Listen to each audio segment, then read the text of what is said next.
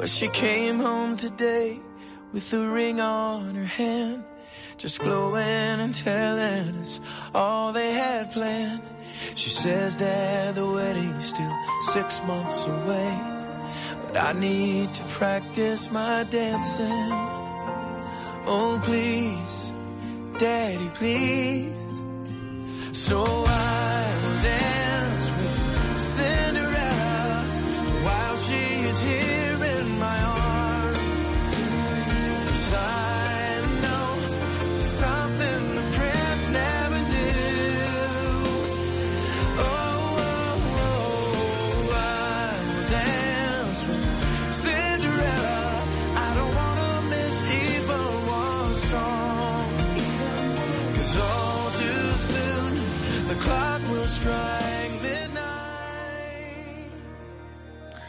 Toto je záver dnešného počúvania srdcom. Dožičili sme si trochu jemnejšieho kresťanského mainstreamového roku Stevena Curtisa Chapmana This Moment, tento okamih. Vhodného aj pre tento svetý týždeň. A v tomto okamihu mne už neostáva veľa času na to, aby som sa s vami v mene svojom aj v mene mojich kolegov Mareka Rimóciho a Pala Horniáka za technikou s vami zas na 7 dní rozlúčil. Prajeme vám požehnané veľkonočné sviatky, ešte krajší veľký týždeň a všetko dobré. Od mikrofónu Laco Javorský. Táto relácia bola vyrobená v roku 2020.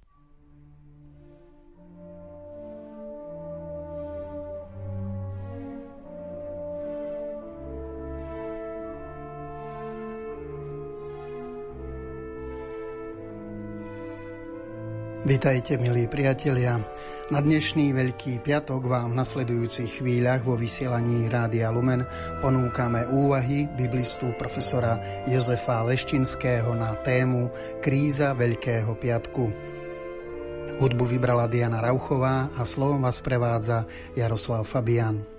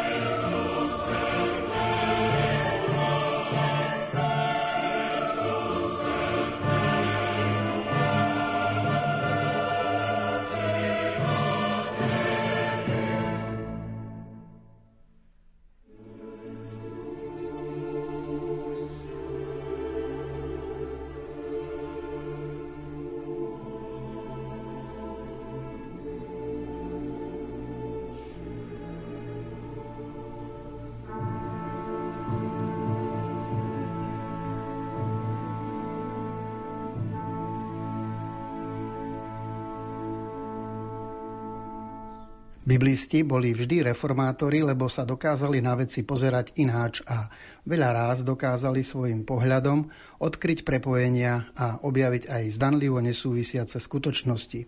A preto skúsme si na úvod nájsť v Biblii pomocníka do dnešných časov krízy. Chcem poďakovať sa za návštevu Radia Lumen a pozdraviť všetkých poslucháčov, ktorí nás v týchto chvíľach už sviatočných vlastne počúvajú. A nie je ľahké hovoriť v takýchto chvíľach prostred celej tej problematiky, ktorú ako krajina, národ, Európa, civilizácia v podstate, keď sa človek díva na mapy, tak sa to týka už ľudstva ako celku. Teda slovo kríza je odvodené z greckého slova krinein, čo znamená niečo ako posudzovať veci, súdiť, o veciach, povedať o nich nejaký, nejak, mať k ním nejaké vyjadrenie, mať, mať nejaké, nejaký postoj, to sa volá kríza. Myslím si, že je to absolútne presné, že keď chceme o niečom hovoriť, aj keď sú sviatky, tak, tak by bolo úplne smiešne sa vyhnúť tomu a teraz si tu vybajiť nejakú super atmosféru, keď to nie je pravda. Ja sa dívam z okna svojho bytu v Košiciach, ešte aj pred tvojim príchodom a, a som rozmýšľal, čo mi to pripomína.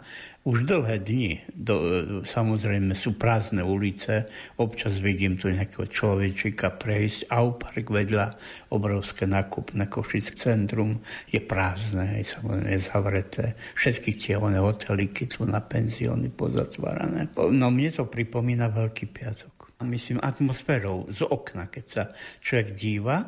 Si pamätám vždy, že zelený štvrtok bol taký bežný deň. Aj keď som do školy chodil, som vedel, že treba ísť ešte do práce, aj moji rodičia to vedeli a vedeli, že, že začínajú sviatky a že jak sa z práce v zelený štvrtok vrátia, večer začínajú obrady v kostole. Potom ako kniaz som videl zmenu, že do poludňa sme mali svetomšu s biskupom. Slúbili sme mu vernosť ako kňazi, cirkvi, Bohu. Však tu prísav v kostole pri tej svetej omši svetenia olejov si tam kňaz, je to kňazský deň. A skoro vždycky sme si pohár vína vypili. Dobrý obed s biskupom bol. Sme sa jak mali chlapci, a kňazi tešili na ten deň. Ja to v sebe nosím, ale večer už som vedel, že prídu ľudia, a nasledujú tie veľké veci, hej, príkaz lásky, na ktorom stojí celé kresťanstvo. A to je miazga toho stromu zvaného kresťanstvo. Je príkaz lásky. Nič iné, Pavol vraví, nie je väčšie, jak láska, ktorú Kristus dostal samozrejme do takých súvislostí, o ktorých sa nám ani nesnívalo, jak to on chápal. Napríklad aj milujte nepriateľov. Nebudem pokračovať, že to rozum stojí nad tým, čo on požadoval od ľudí. A na druhej strane Eucharistia. Nie?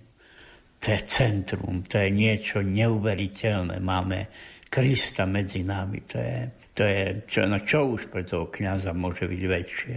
Takže som vedel, že večer začína vážna vec už s ľuďmi. Už začali sviatky pre nich. To je zelený štvrtok. Ale Veľký piatok ani kniaz to nezmenilo. Od chlapčaťa to bol jeden ponúry deň. To si pamätám veľa raz, že sa počasie zmenilo. Som normálne čakal, že ten deň bude sivý, plný vetra, keď sme šli do kostola. Zababušený, vyzhrnutý na tých jarníkoch goliere, aby sme prekonali ten vietor ešte často so snehom. Si pamätám Veľký piatok taký smutnejší. No a potom samozrejme Biela sobota bol taký slepý deň. Akože zase by som ho nazval taký, že, že taký nejaký deň zvláštny, že už čo si prešlo v tých obradoch, sme sa s tou hrôzou, z toho kríža poboskali sme ho v kostole, žiadna sveta omša, zvláštne modlitby, všetci v čiernom, ženy, muži pobliekaní. Ako deti, nič, žiadne jedlo. Veľký piatok, mama povedala. A sobota to bolo také, že čo si už bolo za nami a niečo bolo pred nami. Celý ten deň som nevedel, kto som. Ráno som stal a som si vravel, bože, to je čo za deň. Ale sa, čo si sa dialo? Napríklad, či sme na poklonu do kostola, mŕtvy Kristus. Znova som nechápal, jak môže byť Kristus mŕtvy. Socha tam bola, normálne vystretý mŕtvy. Jak je to možné? Už tedy, chlapča ma napadlo, čo si nehrá v tých veciach. Ako kniaz som to už potom domýšľal, že jak je to možné, že hore je Eucharistia v tom hrobe a dole je mŕtve telo. Potom prišlo ten akord záverečný, ten, tá veľkonočná nedela. To zase úplne inú atmosféru malo. Šialenie radosnú, to aleluja, to šlo dedinou, predomšou, cez omšu, po. Proste to bolo, to bolo nabité niečím. Ja sa musím priznať, že teraz to už nezažívam toto. Som zamknutý v jednom mestskom byte, vlastne už ochudobnený o všetko toto a si dávam otázky, že jak teraz to prežívať.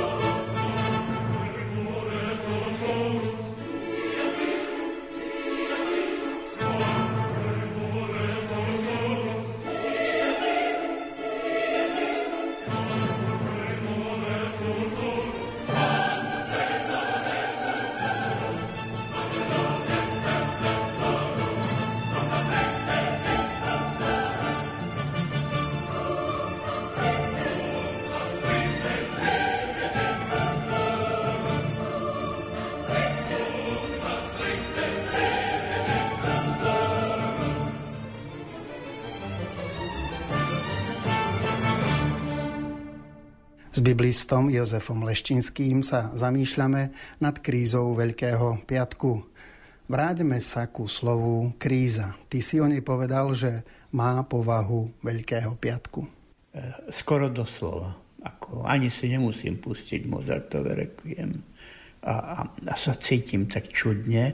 Zasiahlo to všetkých. Ale do tej krízy, do vysvetlenia toho, čo sa deje kolo nás, lebo je to vážne, veď takú krízu mám 65 rokov a to budú súhlasiť poslucháči naši. Však to sme nezažili. Možno pred nami zažili ľudia morové povstania, cholery, hej, vránov, to povstanie sedliacké kvôli cholére v nejakom 17. za kurudsko-labanský vojen e, storočí. Možno zažili ľudia vojny, ale, ale naša generácia si myslela, že sme bezpeční. A tu teraz sa len človek pozera, jaký bezpečný. To je čo za slovo, že cítiť sa bezpečne, keď človek cíti, že čo si neviditeľné, asi hrozba sa nad tým svetom znáša.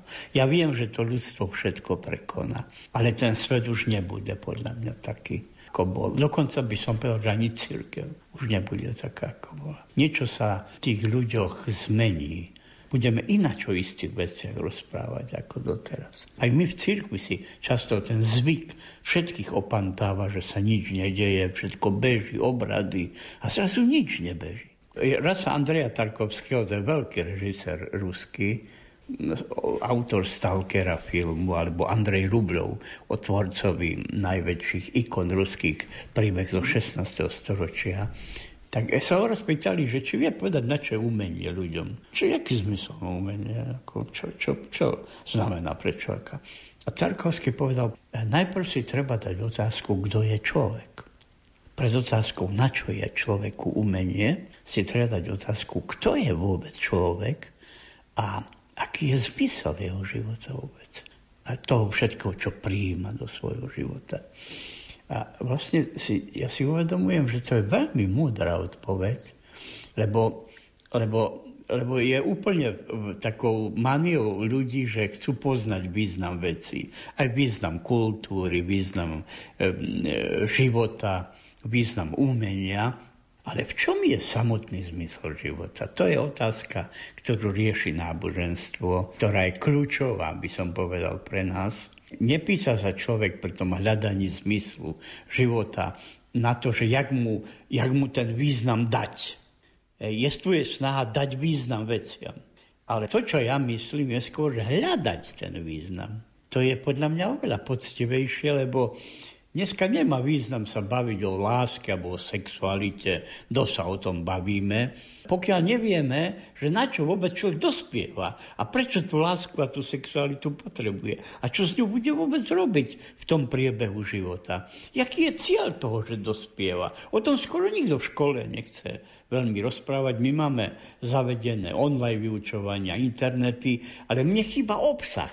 Normálne vysvetliť detsku, že prečo má byť čisté, nevinné, prečo si má počkať na isté veci, na prvú pusu v živote, chlapec, dievča, na prvé objatie, že to nejde všetko zmiešať, ako to robí dnešný svet. My máme takú tendenciu, že chceme hneď dať význam niečomu. Ale ja si myslím, že oveľa dôležitejšie je možno hľadať niekoho, kto ten význam nám dáva. Kto nám ten význam ponúka z hora. To, to som vždycky v živote videl, že jak je dôležité, keď človeku otec, mama poradí, alebo učiť, alebo že to treba prijať, že to nie je také, že teraz moje subjektívne hľadiska budú všetko.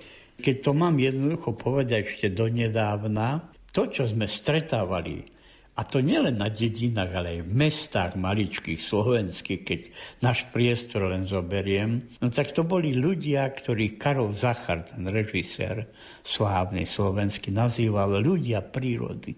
To boli ľudia, čo milovali horu. Ivan Stodola, Bačová žena, Kukučinové príbehy, Tajovského ženský zákon.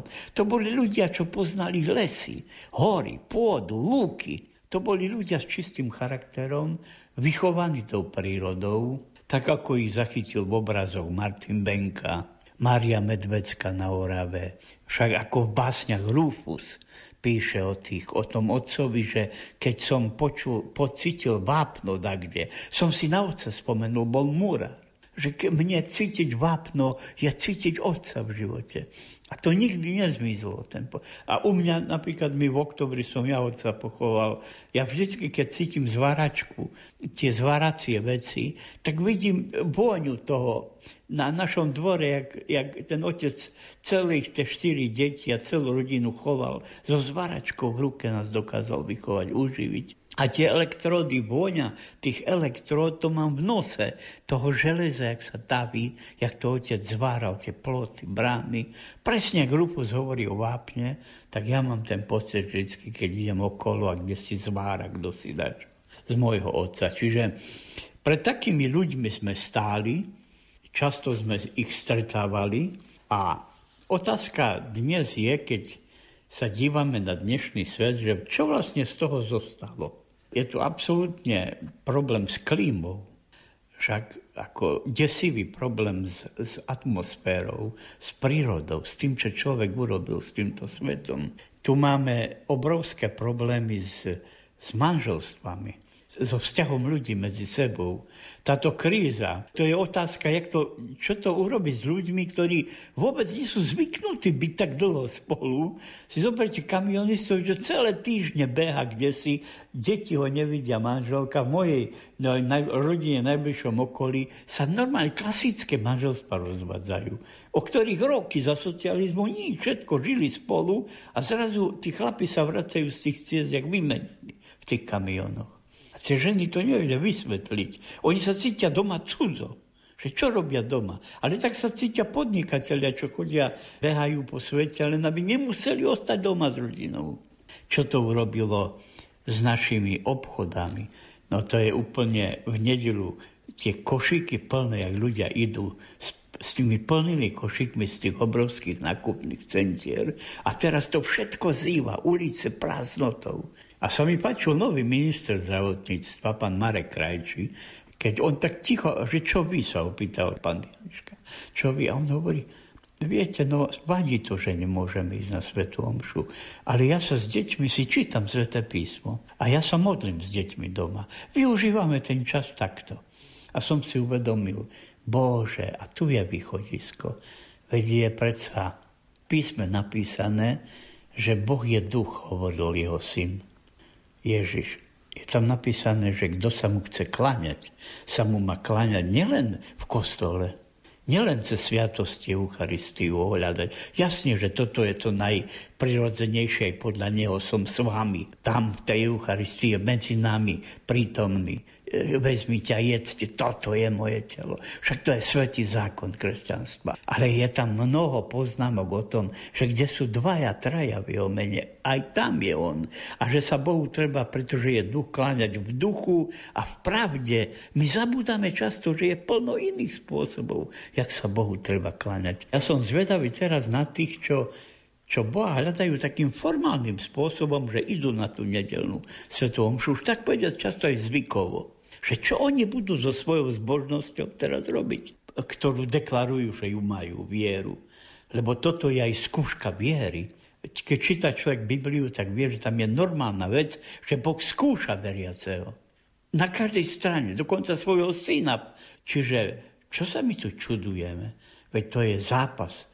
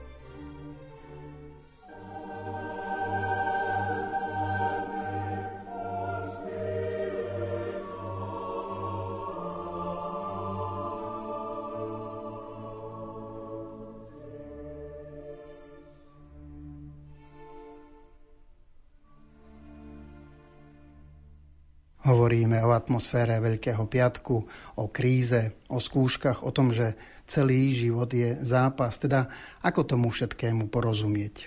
Tu samozrejme, že ma nič nenapadá väčšie ako text knihy, cez ktorú k nám všetko prišlo. Príbeh Krista, príbeh jeho otca, príbeh tých veľkých slov, ako je láska, duch, pravda, viera, nádej. A to je Biblia pre mňa. Chcem povedať, že církev naozaj na poslednom koncile vatikánskom upozornila, že ak má církev mať prorocký charakter, tak ten prorocký charakter spočíva v tom, že aj ona bude vedieť čítať znamenia čas. Teda znamenia toho, čo prichádza. Seni dei tempi znaky časov, že dokáže ich s tým, čo jej Boh dal, dokáže tieto znamenia sama pre seba, ten svet a církev čítať. Samozrejme, že tých znamení čias je v Biblii plno, ktoré riešia a ktoré ľuďom osvetľujú ľudia, ktorých napríklad nazývame v starom zákone prorokmi. A s jedným z nich bol aj, aj samotný Boží syn ho nazývali prorokom, ktorý povstal medzi ľuďmi. A on podobným spôsobom ako tí starozákonní proroci sa pokúšal ľuďom svojich čias aj často na základe tých starozákonných príbehov osvetľovať, že čo, čo sú tie krízy, čo vlastne znamenajú pre človeka. Určite nás neučil ich bagatelizovať ako možno dneska niektorí predsa mi povedia, no a čo, mňa sa to netýka. No tak len zdánlivo sa ťa to netýka. Ježiš bral tieto krízy so všetkou vážnosťou a pamätám, jak vravil, vy si myslíte, že tí, čo na nich spadla väža v Silove, boli menej vinní, ako ostatní. Nie, hovorím vám, aj vy ste vinní, tak, jak, na ktorých tá väža padla. A mohol by som hovoriť o mužoch Ninive, jak upozorňoval, ako robili pokánie, keď k ním prišiel Jonáš. Toto pokolenie nechce, povedal Ježiš, robiť pokánie. No tak aj tak dopadne. Vždycky Biblia pre mňa znamenala, také dva obrazy som používal na jednej strane e, som vravel mojim študentom, že ona mi pripomína gobely, na ktorom vždy je nejaký pekný obraz. Nejaká mozaika je na gobelíne. A vyzerá to nádherne, tie príbehy biblické ktoré Židia nazvali hagadickými. To sú tie rozprávania veľké však o, o knihe kráľov, Dávidovi, Šalamúnovi, o, o knihe Genesis, o Abrahamovi, o tých patriarchoch, o ich manželstvách, o Jozefovi, ako predali bratia. To sú neuveriteľné veľké veci však, že v tých hagadických, tých rozprávackých príbehoch naratívnych k nám prichádzajú tie veľké skutky Božie, gesta Dei, veľké činy, ktoré Boh urobil pre človeka v dejinách. Často som mal pocit, že ten gobelín je čosi pekné, ale v Biblii nachádzame zároveň aj v tých príbehoch niečo, čo nás vyrušuje. Je tam strašne veľa ako keby takých zlých vecí. Ako Biblia sa nevyhýba vraždám, korupcii, zneužívaniu práva, manželským neverám, vojnám, epidémiám. Všetko to tam nájdete. A znova otázka, že čo to znamená? Že je to tak zároveň aj to dobro, aj to zlo vlastne prítomné. Ja som hovoril svojim študentom, že ona má etiologický charakter, aj tia je príčina po grécky. Logos je slovo. Čiže etiologický príbeh znamená slovo, príbeh o príčine, prečo veci sú také, aké sú. Často tie príbehy, ako je napríklad stvorenie Genesis 1, ukazujú, ako ten svet vznikal, ako sa vôbec na tom svete dobro a zlo ukázalo. Prečo to zlo tu je? Kto ho zavliekol do sveta? Aké bytosti zodpovedajú za dobro a zlo vo svete? Presne to, jak s tým gobelinom, že keď ho otočíte koberec, tak zbadáte, že tam už taký pekný není z druhej strany. A to je presne ten obraz Biblie, toho gobelínu. Sú to príbehy, ale keď ich otočíte. Čo si je Biblia? Je viac rozprávka alebo tragédia? Ako jedna z veľkých kníh ľudstva, ktorý pochádza muzika, literatúra, čo ja viem, výtvarné umenie, architektúra. No z tej knihy pochádza všetko. Skoro. Veda moderná, z nej pochádza. Tam sú začiatky myslenia. na jednej strane je skoro rozprávkové sú tie príbehy. Rozprávky sú jeden úžasný druh literárny, ktorý sa pokúša tiež opísať vzťah medzi dobrom a zlom. A, ale robí to takou formou, ktoré deti chápu. Hej. Nejaká z nás stretne zlú strigu, tá ju zakraje, potom musí prísť nejaký princ, poraziť toho draka, vo vchode do tej záhrady, kde spíta šipková ruženka, potom ju poboská. No ktoré dievča si rado, čo dospieva, neprečíta. Chlapec taký príbeh. Kto nechce byť tým princom a tým tou ruženkou šipkovou. Ako deti vo svojej nevinnosti veria takýmto príbehom a Biblia trošku aj takýmto príbehom je. Ale by som povedal, že nás dospelých rozprávky už veľmi ako nenadchýňajú. Sa tak uspievame, keď čítame deťom rozprávky. A čo je pre nás dospelých potom? A pre nás dospelých sú tragédie. Biblia je aj tragédiou. Tragédia je literárny druh, ktorý ukazuje oveľa vážnejším spôsobom, že za zlo vo svete sme my zodpovední, nielen draci a nejaké vybajené strigy, ale my ľudia, na oko, ktorý normálne vyzeráme, sme zodpovední za strašné veci v tomto svete, pokiaľ sa sprenevríme tomu hľadaniu zmyslu života. Pokiaľ na silu dávame zmysel veciam, ktorým my vôbec nerozumieme. Toto je ten náš problém. A samozrejme, Genesis 3. kapitola je príbeh o tom, ako človek vzal do ruky svoj osud a absolútne sa vykašľal na Božie prikázanie a na Božie rady.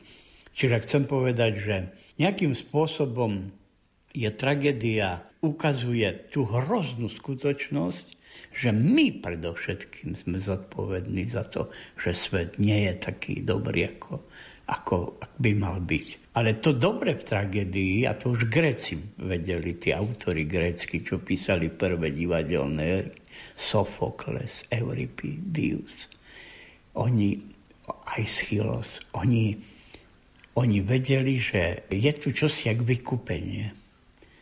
Že nakoniec je človek niekto, kto sa vie spamätať. Aj najhorší potrebuje dostať šancu. Aj ten, čo dobre zal život, už Greci tušili, že jestvuje niečo aj vykúpenie. Často ho predstavovali ako deus ex machina, že na tú divadelnú plochu sa stroj z výšky s božstvom zniesol a Jupiter rozhodol o všetkom. Hej, alebo Olymp, na Olympe, hej, ten Zeus. Oni predpokladali, že také veci sa dejú, alebo že sa bohyňa Nemezis pomsty dobehne toho vraha a zahynie nakoniec ten zločinec a spravodlivo sa ukáže. Ale samozrejme, Nemali sú dotiahnuté do konca. Ani oni tie väčšie otázky nevedeli celkom. Napríklad otázka, čo so smrťou, ktorú to zlo spôsobuje. To, to nemali ani oni dotiahnuté. Ako, vše, ako starovek vôbec si s tou otázkou nevedel poradiť. Čo so smrťou? To Greci nazvali katarzia. Prečo šli diváci z tej hry nakoniec rozplakaní a dopredu poučení, že toto sa ti môže stať preto, bratku, e, snaž sa čím lepší byť v živote. Zmeň veci. Kým ešte chodíš, kým máš zdravé nohy, kým máš zdravé ruky. Zmeň veci, bo nemusí to trvať dlho. A volali tento stav katarzia, to znamená akési, akési naplnenie, vyústenie do niečoho lepšieho, než to, ako happy end to voláme, hej, šťastný koniec. Bodka v Biblii je optimistická, to není zavrhnutie ľudstva, to je tá katarzia, tá zmena, to premenenie, ktoré máme v Evanília Krista. Tá zmena veci, tá metamorfózis, to volali tí latinskí básnici Horatius, Ovidius, metamorfe, zmena tváru sveta.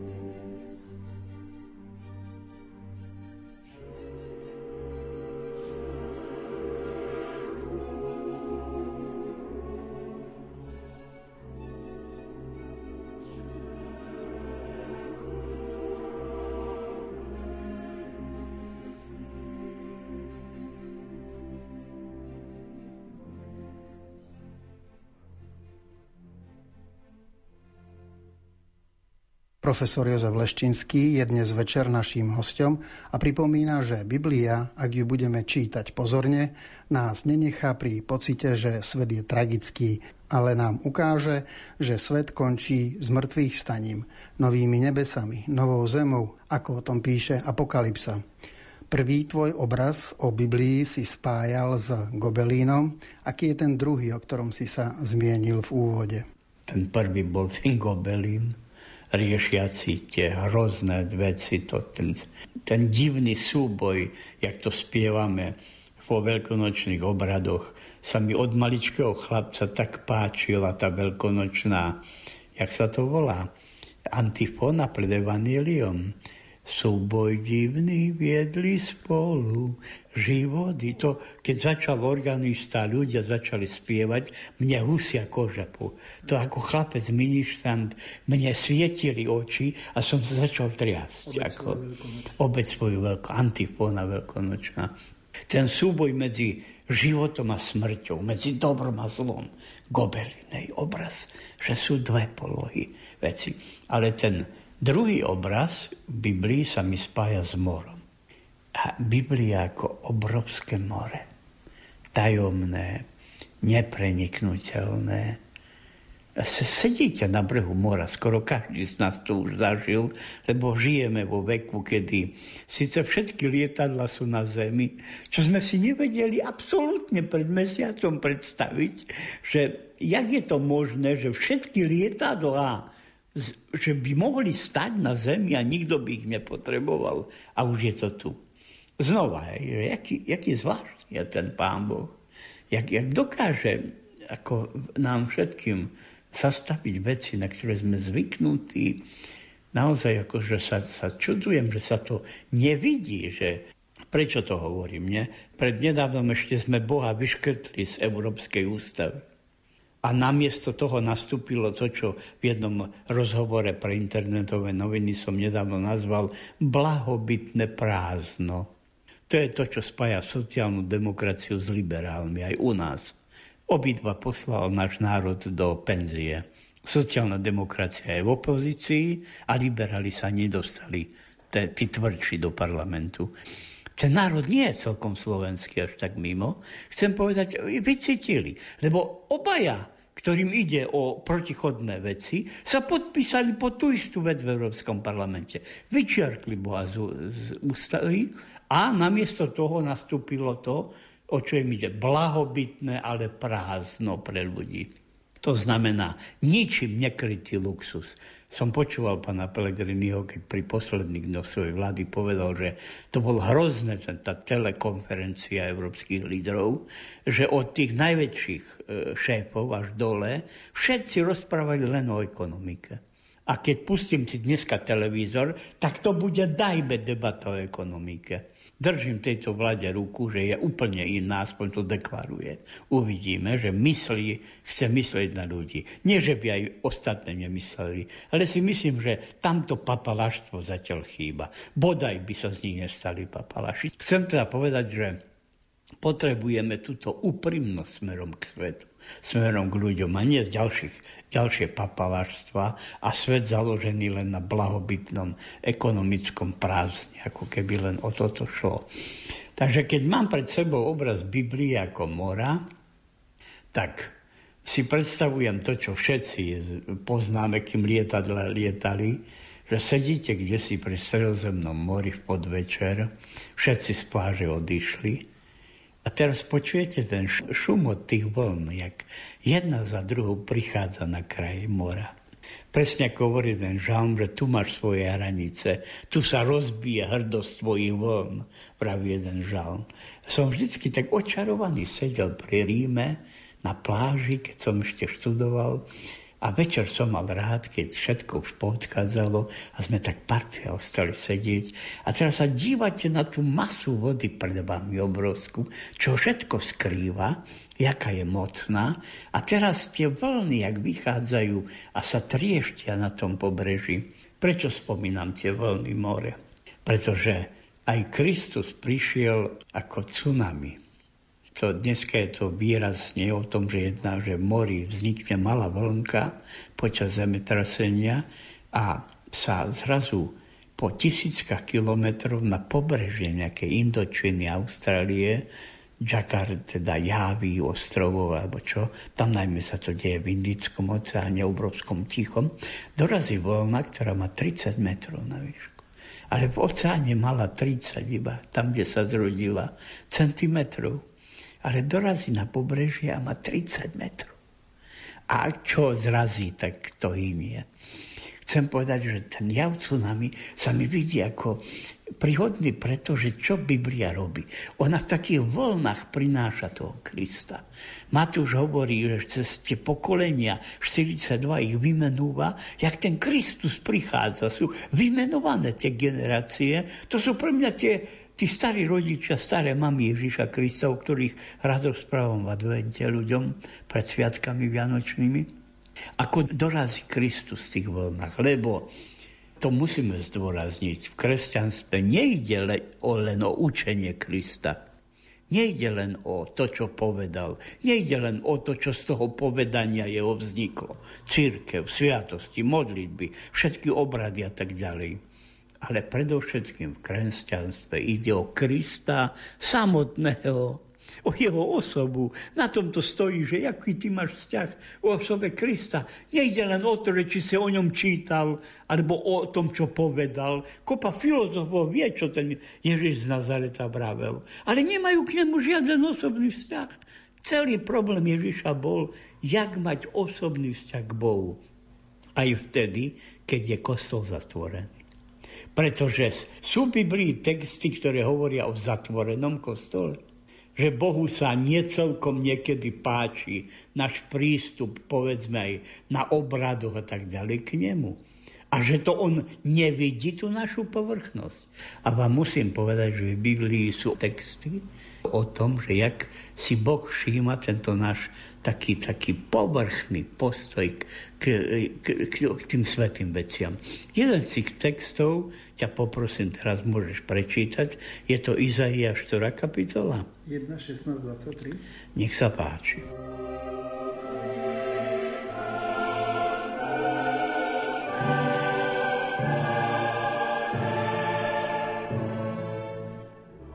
Čujte slovo pánovu, kniežatá sodomské. Počúvaj zákon nášho Boha, ľud gomorský. Na čo mi množstvo vašich obetí, hovorí pán. Nasýtený som zápalmi baranov a tukom krmných teliec. V krvi bíčkov, baránkov a capov nemám zalúbenie. Keď prichádzate vidieť moju tvár, ktože to žiada od vás rozšliapavať mi nádvoria? Neprinášajte viac márnu obetu, ona mi je dymom ošklivým. Mesiac a sobota a slávne zhromaždenia. Neznesiem hriech a slávnosť. Vaše nov mesiace a sviatky nenávidí moja duša. Stali sa mi bremenom, zunoval som znášať ich.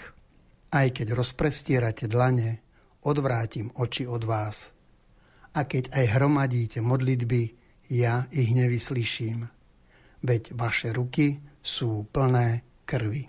Nepochybne to je text, ktorý má tendenciu prorocký text, je to z pera Izaiáša, proroka 8. storočia pred Kristom. To je neuveriteľne ďaleká doba od nás a predsa píše jak žurnalista moderný, ktorý, ktorý sa postaví tak, tak kde vzadu na obradok do kostola a, a pozera sa, že či tí ľudia z toho dať, čo majú a či ako vlastne pre toho Boha prichádzajú. Čiže chcem povedať, že to otrasie každým tento text keď trošku len ten človek vie, čo to je byť zbožný a s čím ísť pred Boha, tak si hneď spomenie napríklad na to Ježišovo, že dvaja muži prišli do chrámu modliť sa. Jeden šiel až dopredu. A tam vravel, čo všetko robí pre spásu ľudstva, aj Božiu, aj neviem koho. A druhý sa bil len v prsi, ani oči sa neodvážil zdvihnúť smerom k. A sa pýta Ježiš znova, tak, že by sme ho možno vysmiali, ako učiteľa. Úplne naivňučko sa pýta ten rabín z Nazareta, Boží syn. Kto z tých dvoch odišiel z kostola ospravedlnený? A odpoveď absolútne jak facka jasná bola. Aj tento text má tendenciu niektorých možno vytočiť. A si neuvedomia, akú strašnú pravdu odzrkadľuje pre nás v momente, keď aj dnes sú kostoly všetky, opakujem, zatvorené. Ale ja keď sa dívam na to, koľkým sa stále pozdáva, že by mohli poslať na jatky svojho blížneho, len preto, že má iný názor. Keď sa dívam na obrázky z druhej svetovej vojny, z prvej, na tie milióny mŕtvych, dokaličených ľudí. Tak čo si mám myslieť o tej civilizácii? Toto sú strašné veci, pred ktoré nastávajú krízy a ja by som si nedovolil tak veci hovoriť, keby som nevidel aj v mojej generácii jednu z nich, o ktorej sme ani netušili, že niekedy na nás príde.